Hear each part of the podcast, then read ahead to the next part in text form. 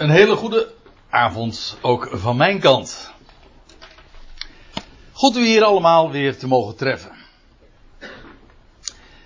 Uh, Wolter zei zojuist van we gaan weer een mooie avond hebben, maar dan wil ik u toch even waarschuwen dat het een beestachtige avond gaat worden.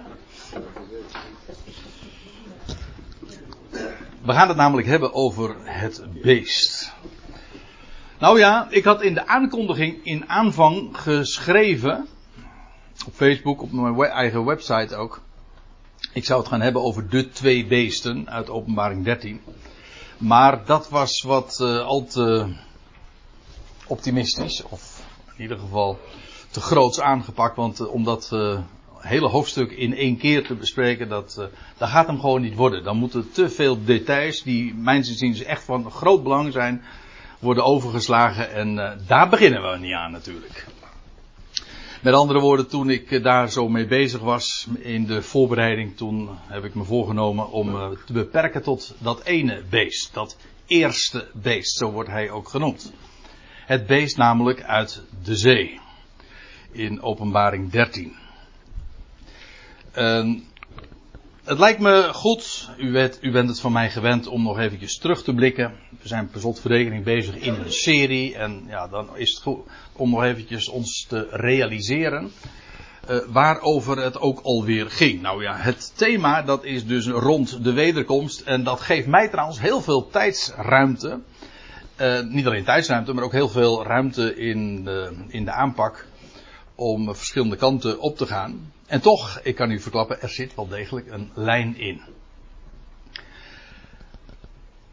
Als we het hebben over de wederkomst, dan praten we eigenlijk over twee begrippen in, nou eigenlijk nog een derde, de verschijning.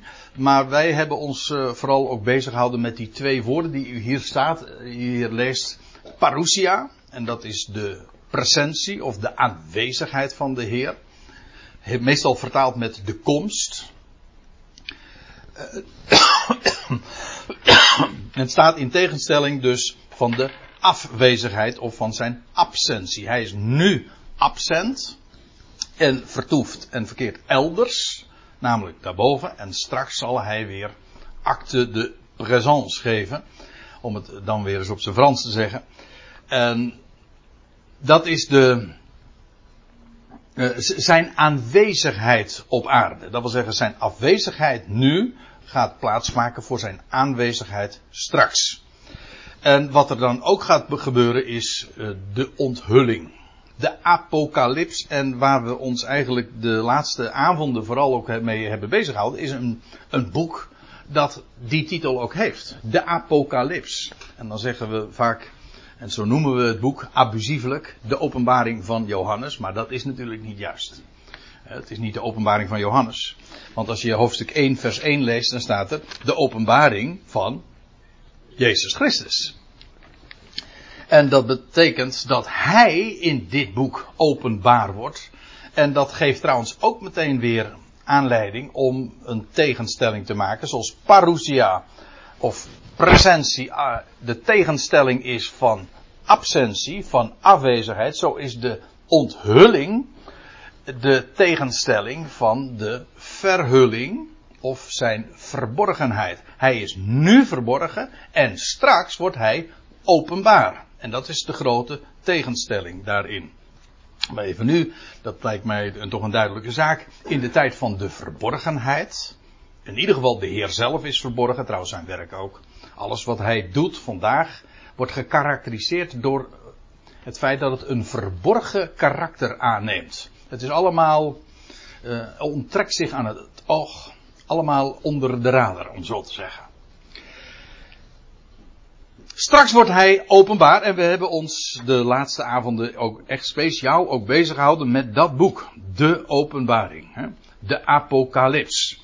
En waar het daar feitelijk om gaat bij dat hele, bij dat hele onderwerp van deze, van deze hele serie, dat is de vestiging, uh, of zo u wilt, de openbaring van het koninkrijk. Dat koninkrijk is er nu ook, alleen het is verborgen. De koning is verborgen, zijn rijk is verborgen.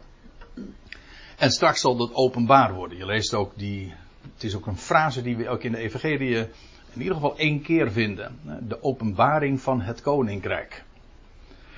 En dat wil zeggen dat het koninkrijk gevestigd gaat worden. En dat verloopt, en dat is wat we hebben gezien, eigenlijk vanaf de aanvang van deze serie. Dat wil zeggen, we zijn in september mee begonnen.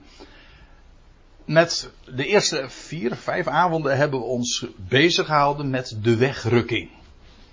En dat heeft alles te maken met dit onderwerp de wederkomst, want het is feitelijk de eerste fase, namelijk van de vestiging van het koninkrijk. Dat is iets wat uh, heel vaak over het hoofd gezien wordt, maar dat hebben we deze serie uh, in ieder geval geprobeerd eens een keertje recht te zetten, dat misverstand. Want dat koninkrijk wordt namelijk eerst gevestigd in de hemel. De koning is daar al, al 2000 jaar bijna. Maar dat koninkrijk is nog niet in de hemel gevestigd. Dat wil zeggen, daar is nog steeds toegang voor, niet alleen toegang, maar zelfs nog dominantie van boze machten. Of zal ik het eh, zeggen in de beeldspraak van het boek Openbaring, de apocalyps, eh, de draak en zijn, hoe staat het er? En zijn boodschappers, zijn engelen, zijn trawanten, zijn personeel. Nee, zo staat het er niet, zijn personeel, maar iets. Zijn gevolg. Ja, hoe stond het ook alweer in openbaring 12? Dat was ook alweer de uitdrukking. Ja, de, uh, de draak en zijn engelen, inderdaad. Zo staat zijn boodschappers dus. Zijn, uh, zijn knechtjes. En de, vandaar het woord personeel komt aardig in die richting dan toch. In ieder geval, dat koninkrijk wordt gevestigd in de hemel. En wat is de directe aanleiding daartoe? Namelijk, en dat is ook openbaring 12, dat is dat de mannelijke zoon, en de identiteit daarvan hebben we inmiddels, nou in de loop van de seizoenen wel vastgesteld, hè, dat is Christus. Die mannelijke zoon is Christus, dat is trouwens onomstreden. Maar die mannelijke zoon is maar niet alleen één persoon, het is een volk. Zoals die vrouw, trouwens waar het uit voorkomt, ook een volk is, namelijk Israël. En de mannelijke zoon is Christus, eigenlijk hoofd en lichaam tezamen. En Christus wordt weggerukt van deze aarde. Dat is het. Eigenlijk op het moment dat de Christus compleet is, wordt hij weggerukt tot God en zijn troon. En dat betekent dat op, vanaf dat moment het koninkrijk gevestigd gaat worden in de hemel. Want wat er Paul daarop uh, gelezen wordt in openbaring 12, is dat de Satan, of de draak, of de oude slang, of welke naam hij ook mag, uh, nog meer mag hebben, die wordt geworpen op de aarde. Er ontstaat een oorlog en hij wordt geworpen op de aarde. Dat wil zeggen, er vindt grote schoonmaak plaats in de hemel. En dat betekent dat het koninkrijk vanaf dat moment, vanaf het moment dus dat de mannelijke zoon zijn plaats in gaat nemen in de hemel, op de troon, dan gaat er, uh, dan wordt het koninkrijk dus gevestigd in de hemel. En dat betekent dus dat, dat die boze machten vervolgens geworpen worden op de aarde. En dat is meteen ook de aanleiding tot een hele heftige tijd. Alles werkt daarin mee, want God gaat zijn koninkrijk ook op aarde vestigen. Maar dat betekent eigenlijk dat voordat hij dat gaat doen, wordt het op aarde eigenlijk alleen maar erger. Want wat was er namelijk gebeurd? De Satan en zijn en consorten is, geworpen op de aarde, is vanuit de hemel geworpen op de aarde. Hm? Die mannelijke zoon naar boven. En Satan en consorten naar de aarde. Dus die, die beweging. Die tegengestelde beweging. Die twee vallen dus samen. En dat betekent dat het vanaf dat moment heel heftig gaat worden uh, op, uh, op aarde. Je leest ook in de openbaring 12. Dat als dat is gebeurd, dat er een lied gezongen wordt. En dan staat er nu. Uh, daarom, openbaring 12, vers 12, makkelijk te onthouden. Daarom verheugt u, gij hemelen, en wie daarin wonen. Ja, dat wil zeggen, daar is reden om je. Uh, de, voor degenen die daar wonen is er reden om zich te verhuigen. Want het koninkrijk is inmiddels daar gevestigd.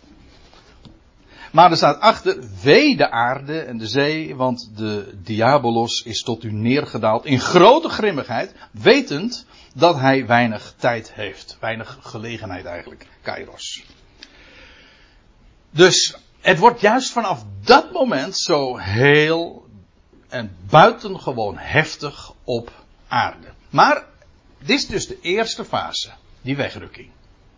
buitengewoon belangrijk. De, de wegrukking van de mannelijke zoon is dus het, de, het startschot eigenlijk van de parousia. Het is het begin van de parousia. Het koninkrijk wordt gevestigd in de hemel. Vervolgens uh, gaat ook op aarde het koninkrijk gevestigd worden. Te beginnen, en dat gaat allemaal heel ordelijk, zoals je dat van God ook mag verwachten, maar ook uh, ja, hiërarchisch, of uh, ja, hiërarchisch in de zin van het begint boven en top-down. Dus het begint boven en, het, en, vervolgens gaat het zich uitbreiden vanuit de hemel op de aarde. Dat is het Bijbelse idee daarbij. Maar, uh, en op aarde wordt het vervolgens, als ik het nog, uh, als ik het mooi mag formuleren, concentrisch gevestigd. Dat wil zeggen, eerst in het middelpunt, namelijk Jeruzalem, het land, dat gaat in bezit genomen worden. En dan is dat eigenlijk de, het bruggenhoofd vervolgens voor de koning om het hele, uh, om de hele wereld te gaan regeren. Maar het begint met de inbezitneming van het land. Het land, dat wil zeggen Israël. En we hebben, de vorige keer heb ik dat allemaal wat uh, meer speciaal laten zien. Hoe die indeling van het boek Openbaring zo fantastisch mooi is. En ik heb gelukkig heel veel reacties daar ook op gekregen. Mensen, het is zo verschrikkelijk onbekend. Maar het geeft zo enorm veel duidelijkheid als je eenmaal dat ziet. Van eerst de zegels, land Israël. Dan vervolgens de bazuinen. De rest van de volkerenwereld. Dat is de lijn. Eerst het land. En dat is uh, openbaring 6 en 7. Waarin dat beschreven wordt. De boekrol. En eigenlijk gaat het daarbij om de eigendomsrechten van het land. Dat wordt in bezit genomen. En over, gekocht, maar ook in bezit genomen. En dat wordt in openbaring 6 en 7 allemaal uh, aan de orde gesteld. Ook de verschijning van de Heer aan Israël, dat is het zesde zegel. Openbaring 7 vervolgens. Dat Israël verzameld wordt uit alle naties, die grote scharen, weet u wel. En vervolgens uit die grote scharen weer een selectie van 144.000 mensen die er worden klaargestoomd, als ik het even zo mag zeggen, om uh, hun missie te gaan volbrengen, namelijk over de wereld, om het koninkrijk te gaan proclameren wereldwijd. En ze worden daar speciaal voor verzegeld en beveiligd. Want ja, er gaat in die periode dat ze dan hun taak daarin gaan oppakken, uh, uh, nog zoveel uh, aan vreselijke dingen plaatsvinden op aarde, in de volkerenwereld bedoel ik, dat ze daarvoor ook speciaal worden beveiligd, verzegeld. Onaantastbaar worden ze gemaakt. Dat staat allemaal beschreven in openbaring 7. Het idee is dus, de Heer is inmiddels op aarde verschenen in Israël, maar de volkerenwereld is nog niet onderworpen. En dat is vervolgens de derde fase van de vestiging van het koninkrijk, namelijk het wordt geproclameerd. Uh, als eenmaal Israël hersteld is in het land, dan gaat het koninkrijk uitgebreid worden. Vanaf zijn troon gaat de zoon zijn heerschappij vestigen. En dan gaat het koninkrijk geproclameerd worden, uitgebazuind. En dat vind ik het mooiste woord in dit verband, want dat is precies wat er gebeurt. Er worden namelijk zeven bazuinen. Die klinken, dat is openbaring 8 tot en met 11. Het kleine intermezzo in uh, openbaring 11, maar goed. Die zeven bazuinen die klinken en die kondigen eigenlijk het koninkrijk aan. En als eenmaal die zevende bazuin heeft geklonken, dan is het koninkrijk wereldwijd gevestigd. En al die bazuinen, dat zijn uh, in de praktijk enorme gerichten die over de aarde en over de volkerenwereld zullen worden voltrokken. En dat, die zeven bazuinen, dat hebben we de vorige keer ook gezien, dat loopt parallel met de uitgieting van de zeven schalen van Gods gramschap. Het, dat idee bij de bazuinen is, er wordt iets uitgebazuind, er wordt iets geproclameerd. De, de, het de koning en zijn koninkrijk gaan gevestigd worden.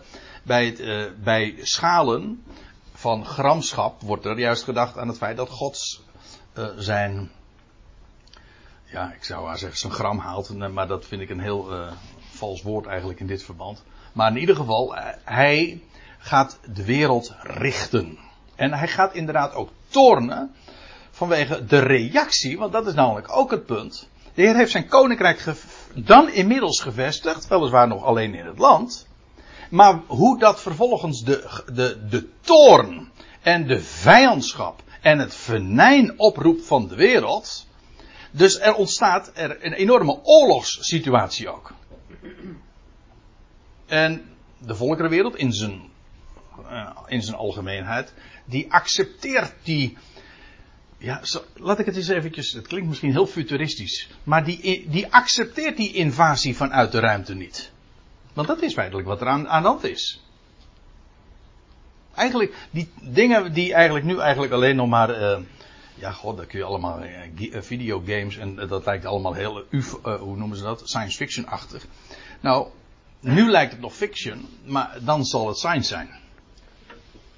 Want dan wordt het namelijk echt, echt menens. En dan inderdaad, dat waar de geesten nu trouwens al helemaal rijp voor worden gemaakt, dat er uh, over uh, buitenaards leven, of hoe dat ook mag, mag heten, of bezoek vanuit de ruimte, dat gaat er gebeuren dus. Feitelijk is de, de verschijning van de Heer, van de zoon des mensen, of de Ben Adam, is een. Zo zal het ook hier op aarde ongetwijfeld worden uitgelegd. Maar dat, is een, dat wordt beschouwd als een vreemde indringer. En nou ja, hoe de hele mindset dan zal zijn, dat, dat, dat is een eh, onderwerp apart. Daar gaat het me nu even niet om. Ik wil alleen maar erop wijzen. Er ontstaat in feite een, een, een, eh, een situatie van oorlog. En van twee kanten, want uh, God gaat dan ook inderdaad uh, zeggen van ik heb mijn koning gevest, uh, gesteld. Hè? En dat wordt niet geaccepteerd. Nou ja, dan wordt het dus een clash. En met recht een clash, want daar hebben we trouwens de laatste keer, dat is, nou sluit ik mijn, mijn terug, terugblik even mee af. De vorige keer hebben we in het tweede deel van de avond, hebben we ons bezig gehouden met Harmageddon. Weet u nog? En dat is dat de, dat de volkeren gaan optrekken, inderdaad, tegen die nieuwe koning en dat nieuwe koninkrijk daar in het land. En zij verzamelen zich daar in het noorden van Israël, in het, in het gebied van, uh, van Israël.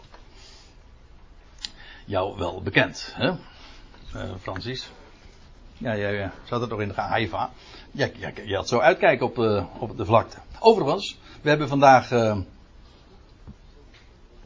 vanavond, dan uh, begint, tenminste op, volgens de Hebreeuwse kalender, uh, uh, de verjaardag van, de 70ste verjaardag van de staat Israël.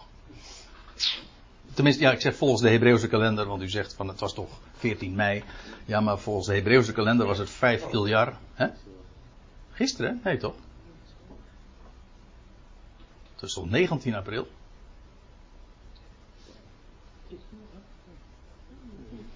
Oh, nou, uh, maakt niet uit. Ik dacht dat, uh, dat het uh, vandaag was hoor. Maar goed. Uh, het, doet, het gaat even om. Israël was, de staat is al 70 jaar. Dat is trouwens ook een boeiend getal. Hè? Nee, daar, gaan we, daar, daar, wil ik, daar wil ik niet over hebben. Want... Het begon gisteravond, dus het was vandaag. Ja, ja gelukkig. Ja, ik. Uh, ja, ik gisteravond kreeg ik 20.000 Facebookberichten gefeliciteerd, weet ik het dan. Dus vandaag. Ah, ja, ja, ja, ja. Ja. Nou ja. Uh, hebben we dat ook weer rechtgezet. Ik heb juist vandaag nog een vraag gekregen. Over hoe dat nou zit met die dagen en, uh, en data. Want de, een, misschien is het goed om dat eventjes te zeggen. Ik kreeg een vraag daarover van uh, Rob. Over, uh, over, de, over hoe het nou zit met de indeling uh, van de dag. Een dag in de Bijbel begint. Ja, dan zeggen ze ja, in de avond. Hè. En anders zeggen bij zonsopgang. Of, ja. Bij, nou, als je het puur vanuit Genesis 1 bekijkt. God noemde het licht dag. Dus wanneer wordt begint de dag? Nou, wanneer het licht wordt. En hoe lang duurt een dag? U zegt, meeste, wij zijn geneigd om te zeggen 24 uur. Nee, zo lang duurt een etmaal. Een dag duurt 12. Gaan er geen 12 uur in de dag, zei de heer Jezus. Gemiddeld gaan, duurt elke dag, of je nou in Israël of op de Noordpool, duurt een dag 12 uur. En, dus dat betekent een dag begint als het licht wordt en eindigt wanneer het Wanneer de zon, oh, wanneer het donker wordt, ja. Wanneer het licht uitgaat, dan, dan eindigt de dag. Alleen de vraag is uh, hoe je data rekent. De nacht die nu gaat komen, hoort die bij deze, de voorafgaande dag, of hoort die bij de volgende dag? Dat is eigenlijk de grote vraag. En dan is het zo dat de Bijbel etmalen, dus die blokken van 24 uur, dus de, de omloop van de zon, die rekent ze van avond tot avond. Dat, en daar is een, een heel goede aanleiding voor. Je leest dat over Yom Kippur. Dat zou op de tiende van de zevende maand gevierd worden. Van avond tot avond als een volmaakte sabbat staat er. En vandaar ook dat Israël een sabbat. De sabbat begint altijd vrijdagavond. Dat is het idee. Dus. Maar ik geef toe dat ik nou wel heel erg ver van mijn onderwerp ben uh, afgedwaald. Uh, het ging eventjes nog, dat is uh, echt het laatste. De, die clash die er gaat plaatsvinden tussen de volkerenwereld en ja, het, het, het, nieuwbakken koninkrijk straks.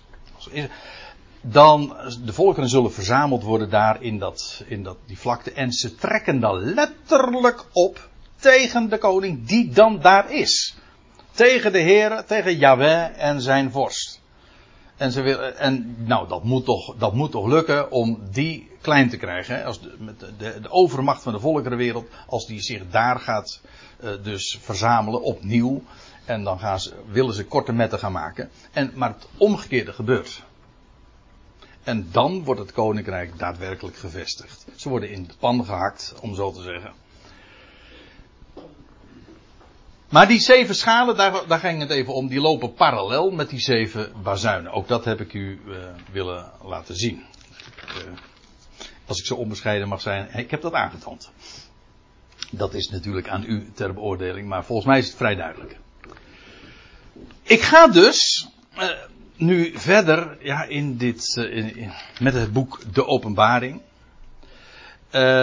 aanvankelijk was ik van om, om om nog wat te vertellen over de, eigenlijk die, zevende schaal en over de, de val van de stad Babel. En daar was ik eh, echt, uh, ik was al uh, ver gevorderd in mijn voorbereidingen. En toen dacht ik, ik, dat, ik doe het niet. Zo, ik moet eerst wat vertellen over die wilde dieren, over die beesten in het boek Openbaring.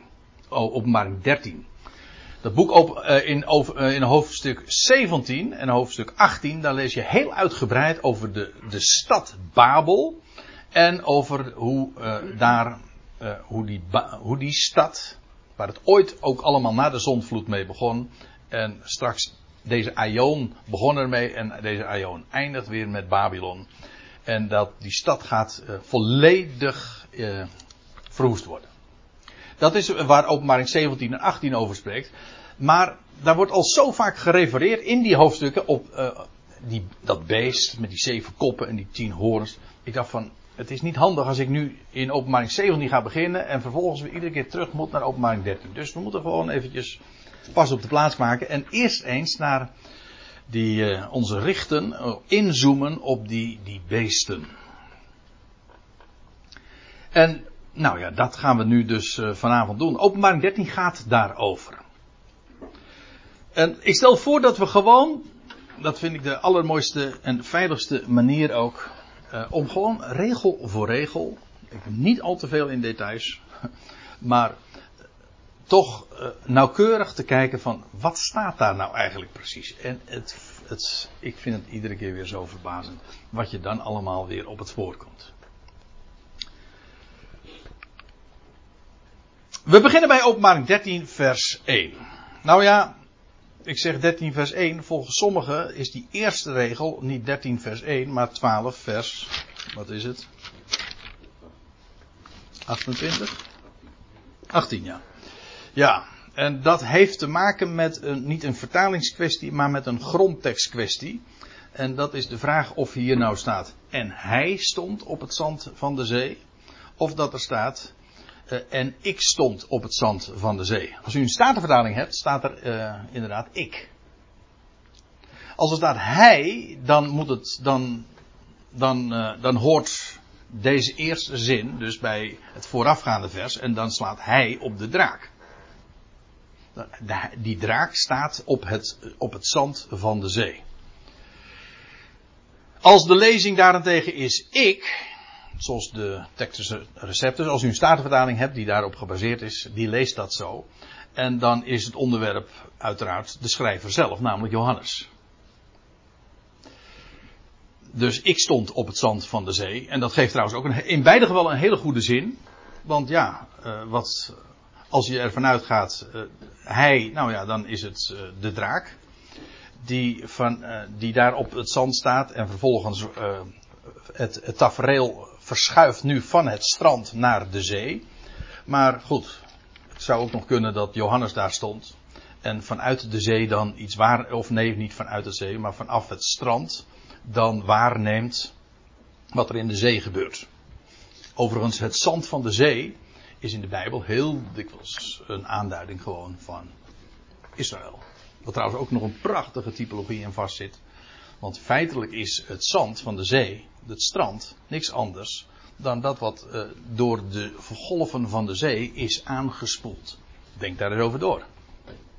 Dan, dan spreek je over dat wat door de volkerenwereld uh, eigenlijk is, ja, hoe zeg je dat, opgehoest, is wat uh, door, de, door, de, door de golven van de, van de volkerenwereld is dat daar uh, terecht gekomen. Dus in beide gevallen worden we bepaald dan bij het zand, namelijk het land, en de zee. En die tegenstelling trouwens, als ik het zo zeg, dat is wat we voortdurend in dit hoofdstuk zullen zien. Namelijk de, de zee en het land. Want in openbaring 13 gaat het over het beest uit de zee. En vanaf vers 11 gaat het over, ik zag een ander beest opkomen uit de aarde, uit het land. Ik kom daar eh, nog uh, op terug, trouwens, en daar kom ik nu meteen eventjes over te spreken. En ik nam waar, zegt Johannes, vanuit de zee kwam een beest op. Een wild dier. Zoals u in deze weergave ziet. Bijvoorbeeld een beer, een leeuw luipaard. Hè? Dat zijn allemaal wilde dieren. We zijn de, in het algemeen, wij maken ook wel verschil tussen een, een dier en een beest. Bij een beest denken we vooral aan een, een groot, een, vooral ook een wild dier. Dus uh, het is maar even om het even, maar het idee is inderdaad dat van een groot wild dier. Ik nam waar vanuit de zee. En ik zei al, dat is de tegenstelling in dit hoofdstuk. Het staat in tegenstelling tot het land. Of, zo u wilt, de aarde.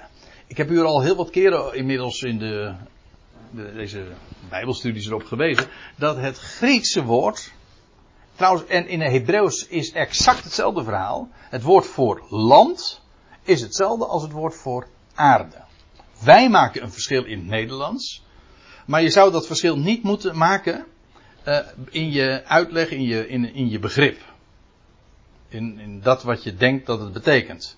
Het woord land en het woord aarde zijn gewoon volstrekt identieke woorden.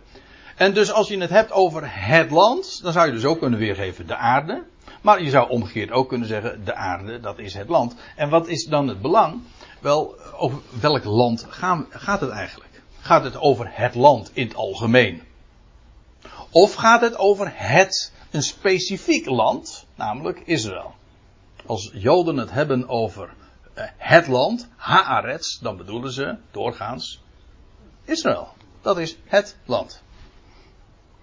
Maar uh, als het bijvoorbeeld staat in Genesis 1 vers 1, in de beginnen schiep God de hemel, Hashemaim, we Haaretz. Dat staat er. Dus dan zou je ook kunnen vertalen, uh, in de beginnen schiep God de hemelen en het land. Dus exact hetzelfde. In dit geval er wordt heel vaak uh, geen rekening mee gehouden in de vertalingen.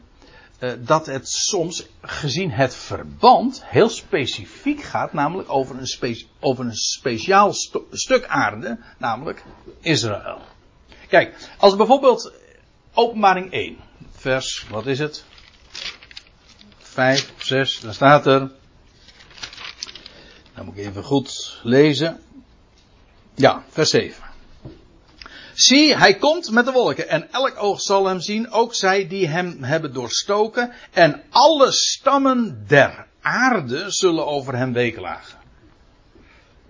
Als u nou een voorhoevenvertaling hebt of een telosvertaling, staat er alle stammen van het land. En inderdaad, je spreekt over de volkeren der aarde en over de stammen van het land. Dus de context moet het duidelijk maken over waar, waarover het gaat. En soms is het helemaal niet zo, uh, zo duidelijk. Uh, ik geef hier in dit hoofdstuk consequent uh, het land weer.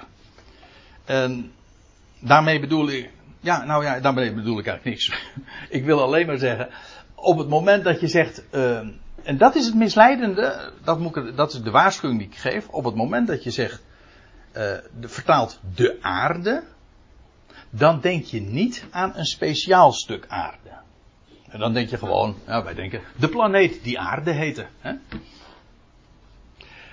Terwijl het in de Bijbel heel dikwijls juist heel specifiek stuk aarde is. En vandaar ook dat ik neig om te zeggen van als je, het, eh, als je al een concordant woord daarvoor wil geven, dan zou ik, zou ik echt uh, kiezen voor het land.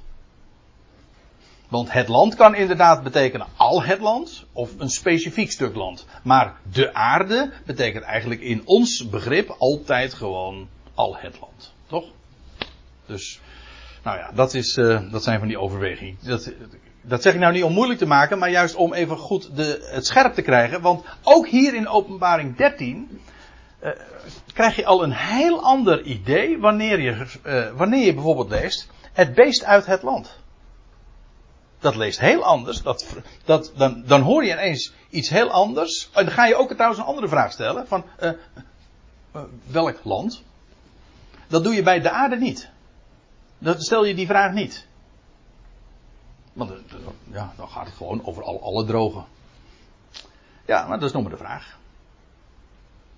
En we zullen dat in dit hoofdstuk dus nog, nog vaak tegenkomen dat die zee waar het hier over gaat, als Johan, of, uh, Johannes neemt iets waar, vanuit de zee kwam een beest op. kwam een beest op, ja.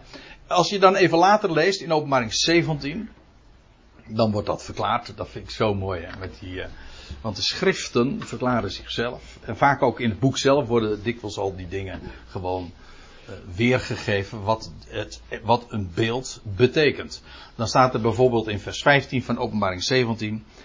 En hij, dat is een boodschapper die met Johannes communiceert. En hij zei tegen mij, de wateren, de wateren die jij waarnam, waarop de hoer zat. Wat, dat zijn volkeren, scharen, menigte en talen. Aha, dat zijn de wateren dus.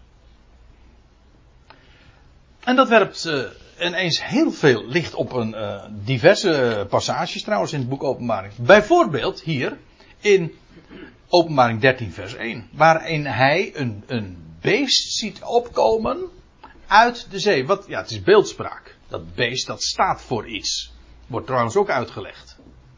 Maar het komt uit de zee op, nou wil zeggen uit de volkerenwereld.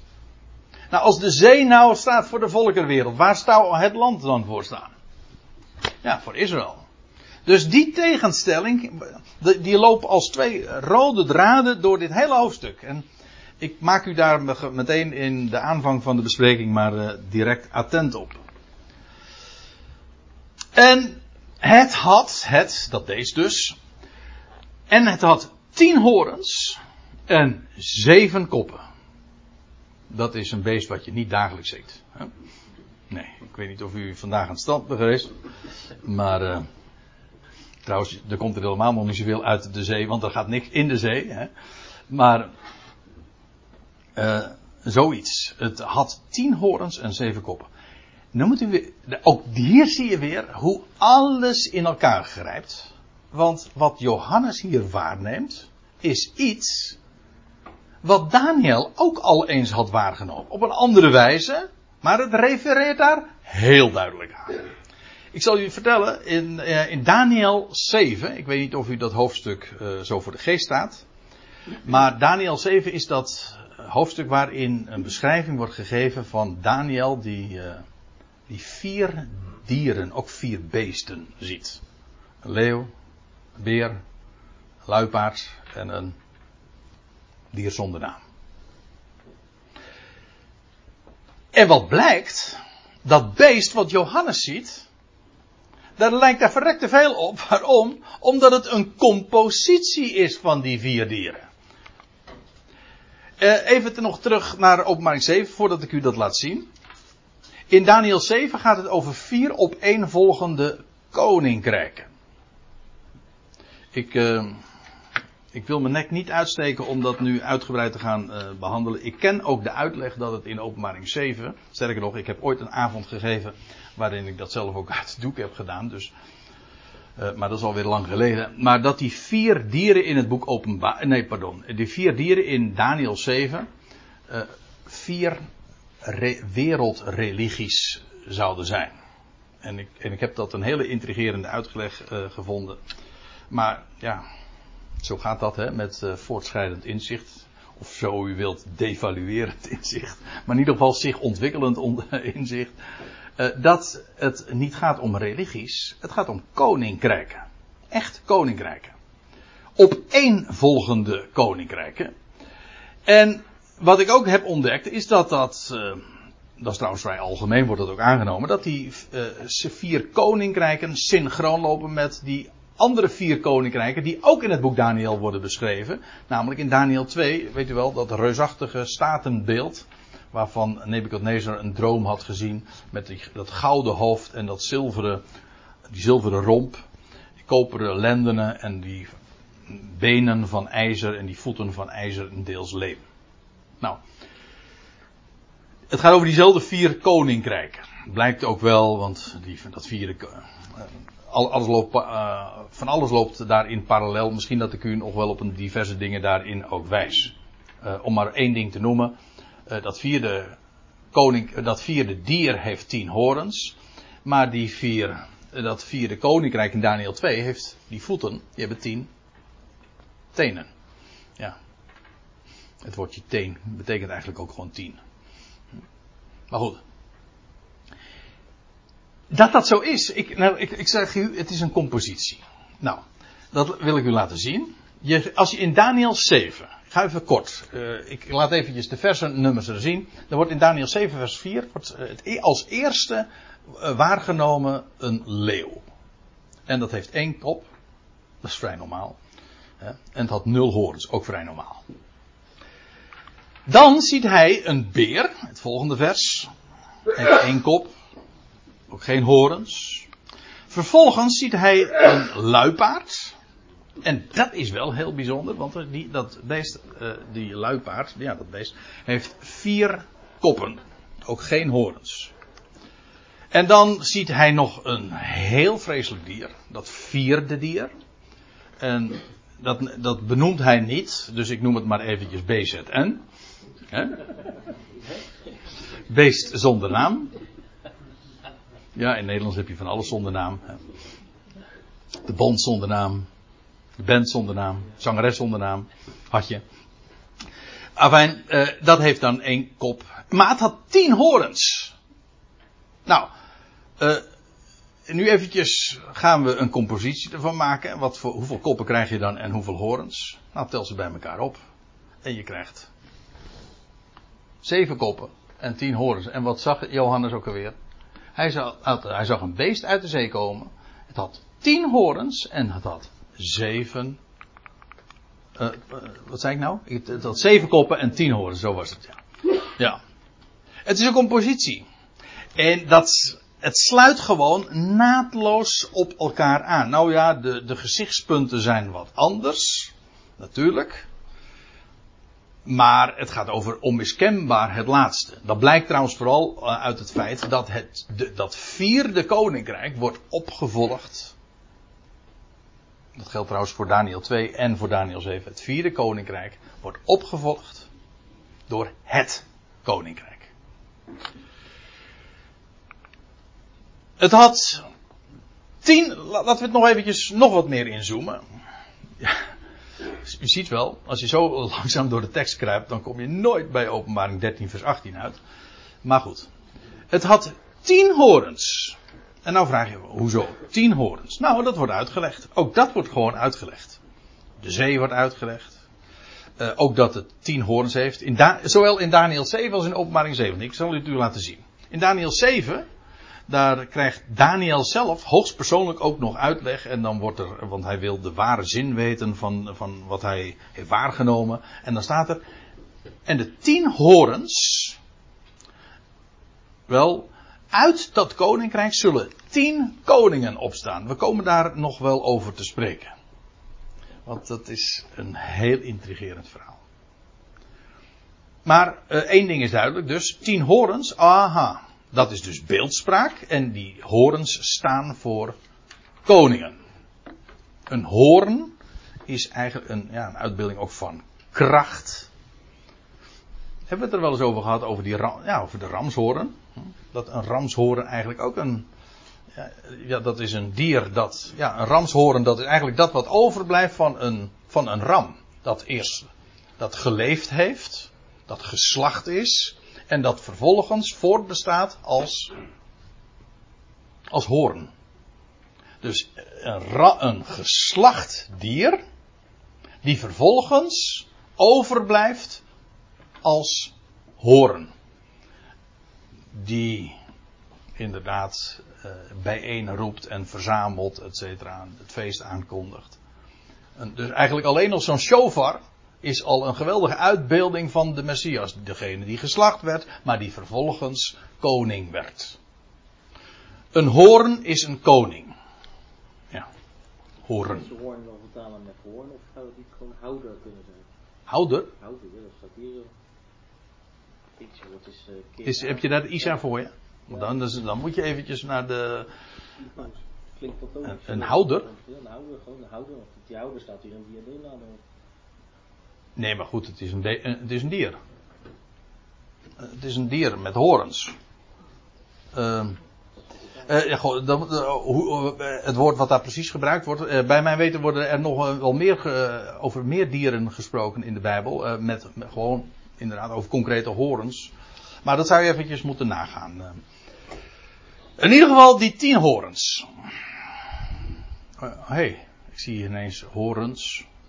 Dat moet toch dubbel O zijn? Nee, zo is het goed. De andere was verkeerd. Oh, is, nog, is dat anders? Hè? Oh. oh ja, natuurlijk. Ja, jo, ja. Oh, zeg. Ja, oh ja, natuurlijk. Ja. Moet je horen. Moet je mij horen. Horen. Als je het een beetje Oost-Nederlands zegt, dan, krijg je, dan hoor je het verschil helemaal niet meer natuurlijk. Hè.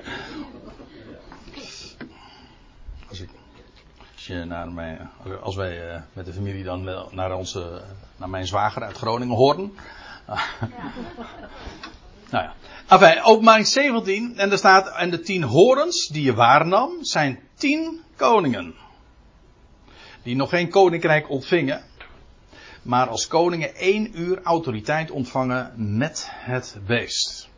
Ook hier weer, dat gaat mij nu even puur om het feit, die tien horens die worden waargenomen, waargenomen dat zijn tien koningen. En hoezo tien koningen? Wel, ze zullen een ogenblik, um, ja, oh, dat zie je later dan, één uur ook met de, het beest uh, regeren. Dat gaat allemaal over de eindtijd. Ik geef toe dat het voor de pauze nog wat ingewikkeld is hoor. Maar goed, ik, ik ga ervan uit voor de pauze is iedereen nog redelijk.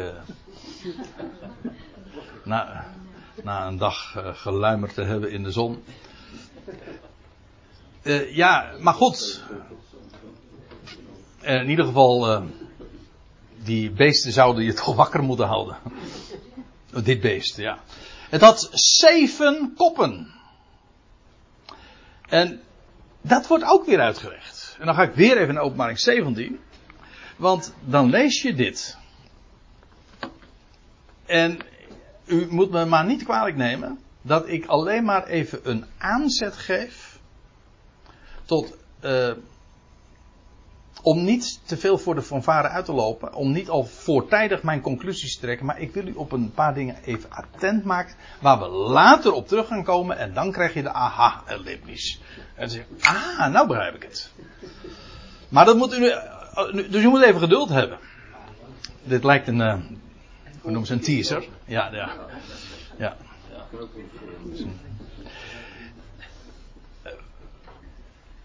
Het vergt wel echt inzicht en verstand. Dat, de- hoe weet ik dat? Wel, dat staat al in het boek Openbaring. Er staat, hier is het verstand. Dat wijsheid heeft. Dat is meer nog dan intelligentie, maar dat overzicht heeft. Dat het geheel overziet en ook uitzicht heeft. Hier is het verstand dat wijs heeft. heeft. De zeven koppen zijn zeven bergen. Waarop de vrouw zit. En zij zijn zeven koningen. Die zeven koppen die worden, hebben nog een ander beeld. Namelijk dat van zeven bergen. Niet, van, ja, niet als plaatsnaam. Hè. Nee. eh, die zeven koppen worden ook uitgebeeld in zeven bergen. Maar er staat. En zij zijn zeven koningen. Dus die zeven koppen en die zeven bergen, die, wat is de betekenis ervan? Wel, dat zijn zeven koningen. Hé, hey, nou zeg, wacht even, het gaat me nou een beetje duizelen, want ik heb, we hadden het net over tien koningen, die tien dat die koningen waren, want die horens waren ook koningen. En nou blijken die zeven koppen ook koningen te zijn. Hoe zit dat nou? Nou, zegt ja, niet Paulus, Johannes, vijf ervan vallen. Als u, als u dat in de MBG-vertaling leest, denk ook in de Statenvertaling, staat er in de voltooid tegenwoordige tijden, ze zijn gevallen. Maar het staat in de aorist, en u weet, dat is tijdneutraal. Ze, ze vallen. Ongeacht wanneer. Vijf ervan vallen. Eén is er. Eén is er nog. En de andere kwam nog niet. En wanneer hij zou komen, moet hij korte tijd blijven. Ja, ik geef toe, dit is cryptisch hoor. En nou wordt het nog cryptischer. En het beest dat was, dat wel was, en niet is, is zelf ook de achtste. En hij is vanuit de zeven en hij gaat ten onder. Nou, rara. Ik geef u een week tijd. Eh, als u mij deze droom kan verklaren. En, dan krijg je zo 30. Nee. Nee, ik ben geen Simpson. Wat zei je, uh? Uh, ja, maar ja, het wordt. Kijk, wat hij dus ziet is dit. Ja, kijk. Even, hij ziet zeven koppen. Zeven koppen van een beest. Hm? Dit. En dan zegt hij: vijf vallen. En als er vijf vallen, er is er één. Maar hij wordt, die wordt opgevolgd nog door een ander. Dus als er vijf vallen, dan is dit nummer zes. Die is. En dan zegt hij, ja, maar die zesde, dat, die, die, die, die gaat plaatsmaken voor de zevende. Maar die zevende die komt maar voor een hele korte tijd.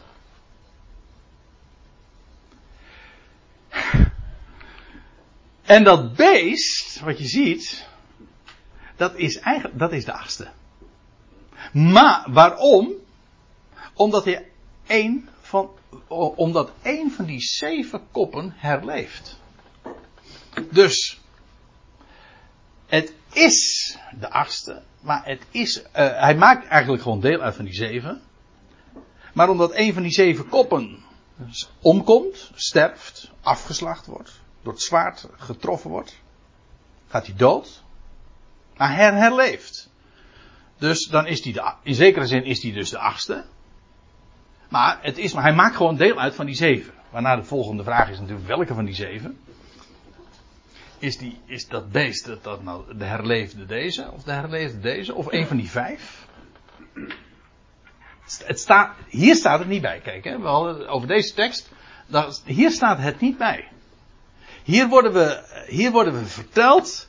Dus die zeven koningen, één ding kunnen we nu al vaststellen. Als dat beest er zal zijn, hm, dan is hij de achtste, maar dat komt omdat er eerst al vijf zijn gevallen. Vijf koningen moesten plaatsmaken. En één komt, eh, en dan zal er één overblijven. En dan vervolgens maakt hij plaats voor een zevende. En één van die zeven koppen herleeft. We zullen dat straks ook uh, uitgebreider zien. Dus hij is. Ja? Dat is, Hoe gaat het praktisch? Hoe gaat dat praktisch? Ja, volgens een nieuw president in Hollande. Dan gaat het allemaal nog gebeuren. Ja, nou, dat is ook nog, dat staat er dus ook niet. Maar, kijk, waarom zeg ik, eh, waarom eh, eh, verwijs ik hier naar? Omdat hier dat beest wat Johannes waarneemt uit de zee, het wordt, eh, hij beschrijft het. Het komt uit de Volkerenzee. En het heeft tien horens en die zeven kopen. Nou, daarvan weten we al, dat zijn, dat zijn tien koningen. We hebben trouwens in openbaring 17 lees je ook dat beest zal tegelijkertijd met tien koningen heersen. Maar hij is zelf de, ach, de achtste in een reeks, maar hij komt uit de zeven. Laat ik u dit zeggen. Dit zal natuurlijk straks, als dit zich allemaal gaat aandienen, volkomen helder zijn voor degene die wijzer hebben. Die, zeggen, ha, kijk, dit is duidelijk. Eh, die, die kunnen dan gewoon de dingen aanwijzen dat vijf koningen inderdaad vallen. En dat er dan inderdaad één dan zal overblijven, maar die weer plaats maakt voor een zevende. En alles zal van helder zijn. Daarom wordt het ook beschreven. Maar het boek Openbaar staat nu al in ons Bijbeltje. En dus wij, wij ja, we gaan er ook vooruit, wij weten inmiddels, eh, deze dingen zijn aanstaande. Dus je wil daar zicht op hebben. Wat betekent dat nou eigenlijk precies? Laten we nog eventjes, laten we nog even doorgaan. Want het gaat hier over dat, dat, die macht in de eindtijd die gigantisch zal zijn. Ehm, op die horens, eh, en op zijn horens, dat we nu dus fout hebben weergegeven, ja. eh, tien diademen. Een, een hoorn is een uitbeelding van koninklijke kracht. Een diadeem, ik heb het eens nagezocht, maar dat is een koninklijk hoofdversiersel. Eigenlijk een, het is niet zozeer een kroon, maar het is een sierlint om het hoofd gebonden. Diadeem betekent eigenlijk doorgebonden ook. En het is een embleem van koninklijke waardigheid. Dus het, de hoorn spreekt van koninklijke kracht. De diadeem spreekt van koninklijke heerlijkheid of waardigheid, zo u wilt. En, maar, eh, niets is wat het lijkt, hè, zeggen we wel eens. En we spreken ook wel eens een keer over een vlag op een modderschuit. Nou, dat is hier eigenlijk, want het heeft tien diadomen, diademen. En op zijn kop een namen van lastering. Dus eh, zo duur en zo waardig als die diademen ook mogen lijken. Het is, we praten echt over een beest. En die koppen worden gekenmerkt door lastering. Zijn, op zijn koppen namen van lastering, van blasfemie. Het Griekse woord blasfemie, dat kennen wij. Nee, eigenlijk is het zo, ons woord blasfemie komt uit het Grieks. Ja, dat is wat hier ook staat. Lastering. Eventueel, hoeft niet eens per se godslastering te zijn, het is lastering. En later in eh, vers 5 en 6 wordt dat dan ook uitgelegd. En dan, ehm, ik lees nog even verder in vers, eh, ja kan nog wel even. En het beest, zegt Johannes dan, en het beest dat ik waarnam, dat geleek op een luipaard. Of een, een luipaard of een panter. Hè? Ja, een, het heeft niks te maken met een lui paard. Nee, het is, nou, het is eigenlijk, het komt van het, eh, je ziet dat in het Engels, een leopard.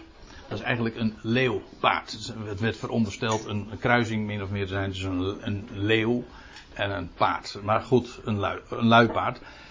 Dat beest als geheel, Johannes zegt, het beest dat ik waarnam geleek op een luipaard. De onderdelen, als ik het even zo mag zeggen, van dat, van dat beest. Die lijken dan op een beer en een leeuw enzovoort. Maar het beest als geheel leek op een luipaard. En nou wil ik wat, wat over vertellen. Want dat beest als geheel doet Johannes, of in zijn beschrijving dus het meest denken aan, het lijkt op hè, eh, een luipaard. En dat zijn we net al even tegengekomen. Dat is dat derde koninkrijk in Daniel 7. Ik zei toch over, over die, we hadden het toch over die vier dieren hè, in Daniel 7. En dat derde koninkrijk, ja wat is dat derde koninkrijk? Dat is het Griekse wereldrijk. Van Alexander de Grote. Je had eerst het Babylonische Rijk. Toen kreeg je het Medo-Persische Rijk. Ik, ben, ik zit er nou heel erg in de laatste tijd. Ik weet niet hoe dat komt. Maar nou, kijk, afgelopen zondag heb ik in, uh, zelf in Soetermeer gesproken over, uh, over koning Kores.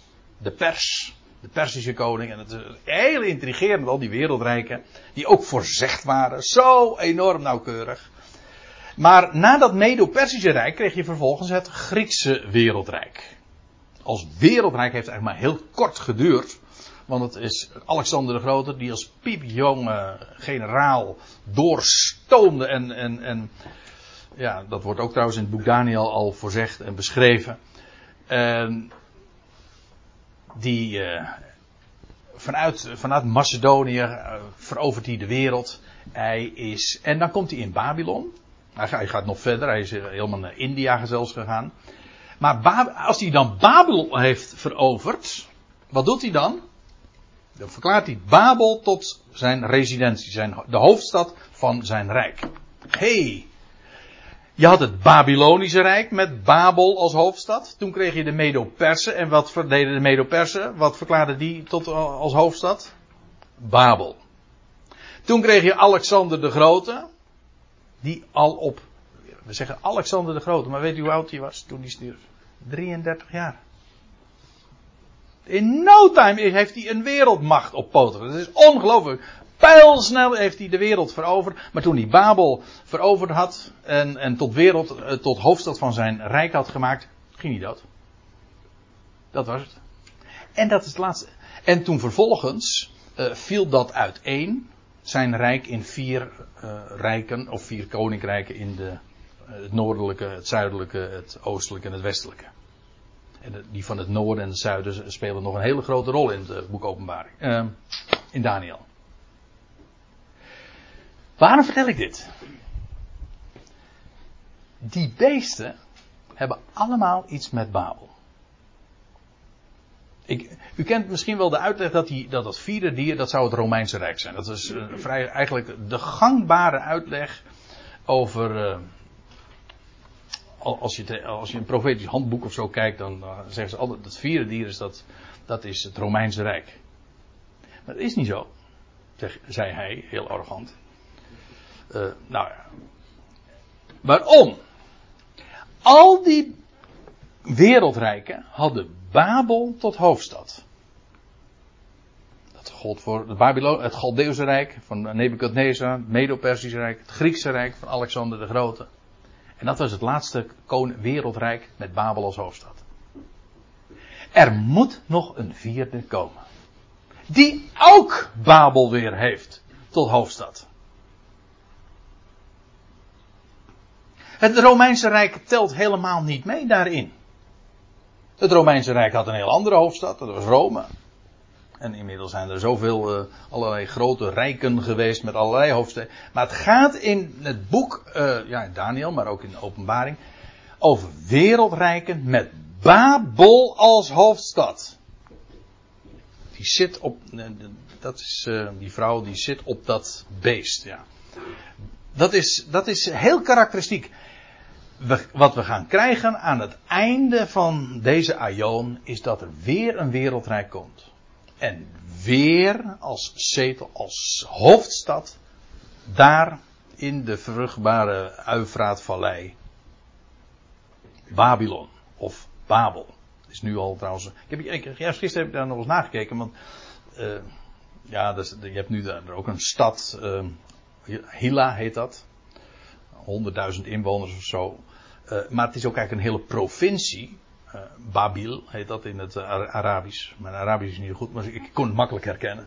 En ook makkelijk onthouden. Het Babel. En daar gaat het weer gebeuren. Dat wordt het wereldhandelscentrum. Dat lees je in het boek Openbaring.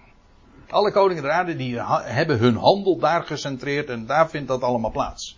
Dus het uh, wereldhandelscentrum, dat, dat zal niet daar, weet ik veel, in New York of zo zijn. Nee, in Babel. En dat gaat komen. En ehm, Alexander de Groot is, degene, is de laatste die daar nog iets van eh, heeft beleefd. Van Babel als hoofdstad. En sindsdien al bijna dus 2500 jaar hebben we niks meer van Babel vernomen. Wacht, nog korte tijd. En we zullen het weer gaan vernemen. En ik excuseer me dat je misschien in de actualiteit nog weinig aanknopingspunten daarvoor vindt. Dat is waar. Babel is nog helemaal geen, geen hoofdstad. Het gaat gebeuren. Het enige wat je wel nu al vast kan vaststellen, en dat is echt het laatste. eh, Wat je wel van kan vaststellen, is dat momenteel natuurlijk wel alle ogen weer daar gericht zijn. Niet alleen naar de staat Israël, die eh 70 jaar is geworden, maar ook eh, Syrië. Maar ook nog steeds dat gebied van Irak. En dat is precies zoals de schrift dat ook had voorzegd. Afijn, dat beest dat Johannes waarneemt, dat geleek op een luip. Hij deed heel erg dus denken aan dat Griekse wereldrijk van Alexander de Grote. Straks meer daarover. We gaan eerst een kopje koffie drinken.